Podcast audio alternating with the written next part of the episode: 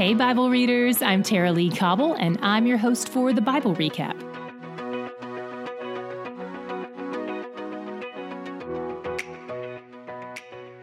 In the beginning of Psalm 26, it may seem like David is boasting about his righteousness, but as he continues on, he makes it clear that the source of his righteousness is God's steadfast love. That's what enables him to trust in God. In verse 3, he says he's walking in God's faithfulness, not his own. This is another crucial distinction. He loves the nearness of God and hates the things God opposes. This psalm was likely written about the time when so many of David's friends and family betrayed him and joined forces with his estranged son Absalom. So the references to hypocrites and men of falsehood make a lot of sense. David used to walk closely with these men, so you can see why he would want to set himself apart from them now that they've shown their true colors. He wants to be markedly different as a man of integrity for the glory of God. He wants to be vindicated as he disassociates from the evildoers. Psalm 40 covers a lot of ground. This was written to be a corporate song, but it was almost certainly born out of a lot of David's personal experiences. If we zoom out on the timeline of his life, this psalm almost seems to fit his storyline perfectly so far. In verse 1, he waits patiently before the Lord, just as he waited 15 years to be king. In verse 2, God drew him up out of the pit of destruction when Saul was trying to destroy his life. And David continued to praise God, and God continued to bless David. He mentions repeatedly how he proclaimed God's goodness for all to hear. In song and in conversation and among large groups of people, he can't stop talking about God's goodness to him. But then things take a rough turn in verse 12, just like they did in David's life. His iniquity and sin, like with Bathsheba and Uriah, have overtaken him. They outnumber the hairs of his head. He asks God to rescue him from the consequences of his own sin because, as he says in verse 14, some of these people even want to take his life, like Absalom and Ahithophel did. In verse 17, David closes with a phrase that seems unsuited for a king. He says, As for me, I am poor and needy.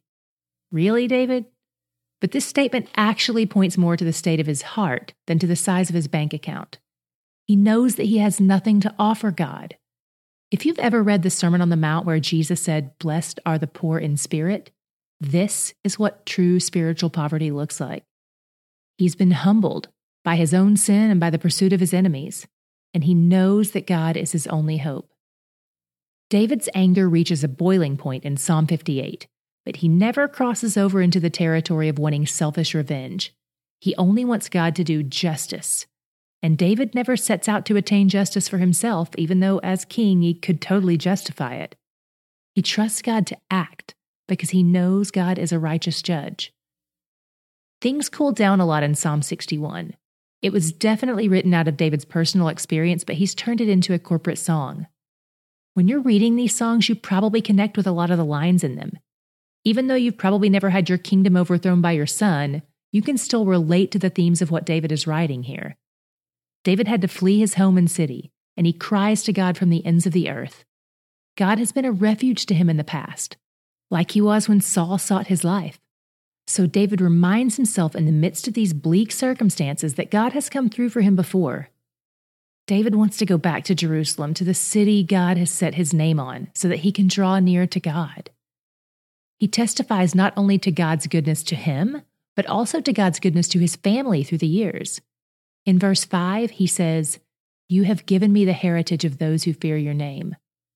What a gift. If you come from a family who loves God, that's an incredible blessing. And if you come from a family that doesn't, how beautiful is it that God called you to himself despite the fact that he wasn't a priority in your family of origin? This verse would praise God just as much if it said, You have called me to yourself despite my heritage. Whichever truth applies to you, God is glorified to bring all kinds of people into his family from all different backgrounds. I imagine David writing Psalm 62 while he's exiled from Jerusalem, waiting to find out what will happen with Absalom. As those who betray him try to knock him down from his position, he knows that God is his rock and he trusts that he won't be shaken. He's been surrounded by hypocrites and liars and is just now finding out the truth. And David decides he'd rather keep silent than talk to anyone about it at all, because who knows who can be trusted? So he pours out his heart to God. God can be trusted. And even though the rank and position of man is ever changing, rising and falling like the stock market, unpredictable and even volatile at times, God is solid ground. And not only that, but God is both powerful and loving, and he can be trusted to do what is right. Psalm 64 recounts the steps of David's enemies. Even though he wasn't there when Absalom was seeking counsel from both Ahithophel and Hushai, David's words in verse 6 echo exactly what was happening. It says, They search out injustice. Absalom was trying to establish the best plan for carrying out evil. Verse 7 says, God shoots his arrows at them.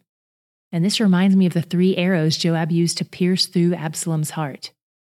And it's even interesting how David's words at the end of the song, where he says, Let the righteous rejoice, are almost preaching to himself. Because when we saw him last, he was mourning. Maybe soon he'll be able to rejoice in the Lord, even in the midst of the tragedy surrounding him. He's done it before when he lost a son, so we know it's possible. David knows how to take his sadness to God because he knows worship and lament aren't mutually exclusive. My God shot came from Psalm 40, verses 6 through 8 today. In verses 6 and 8, David says, In sacrifice and offering you have not delighted, but you have given me an open ear.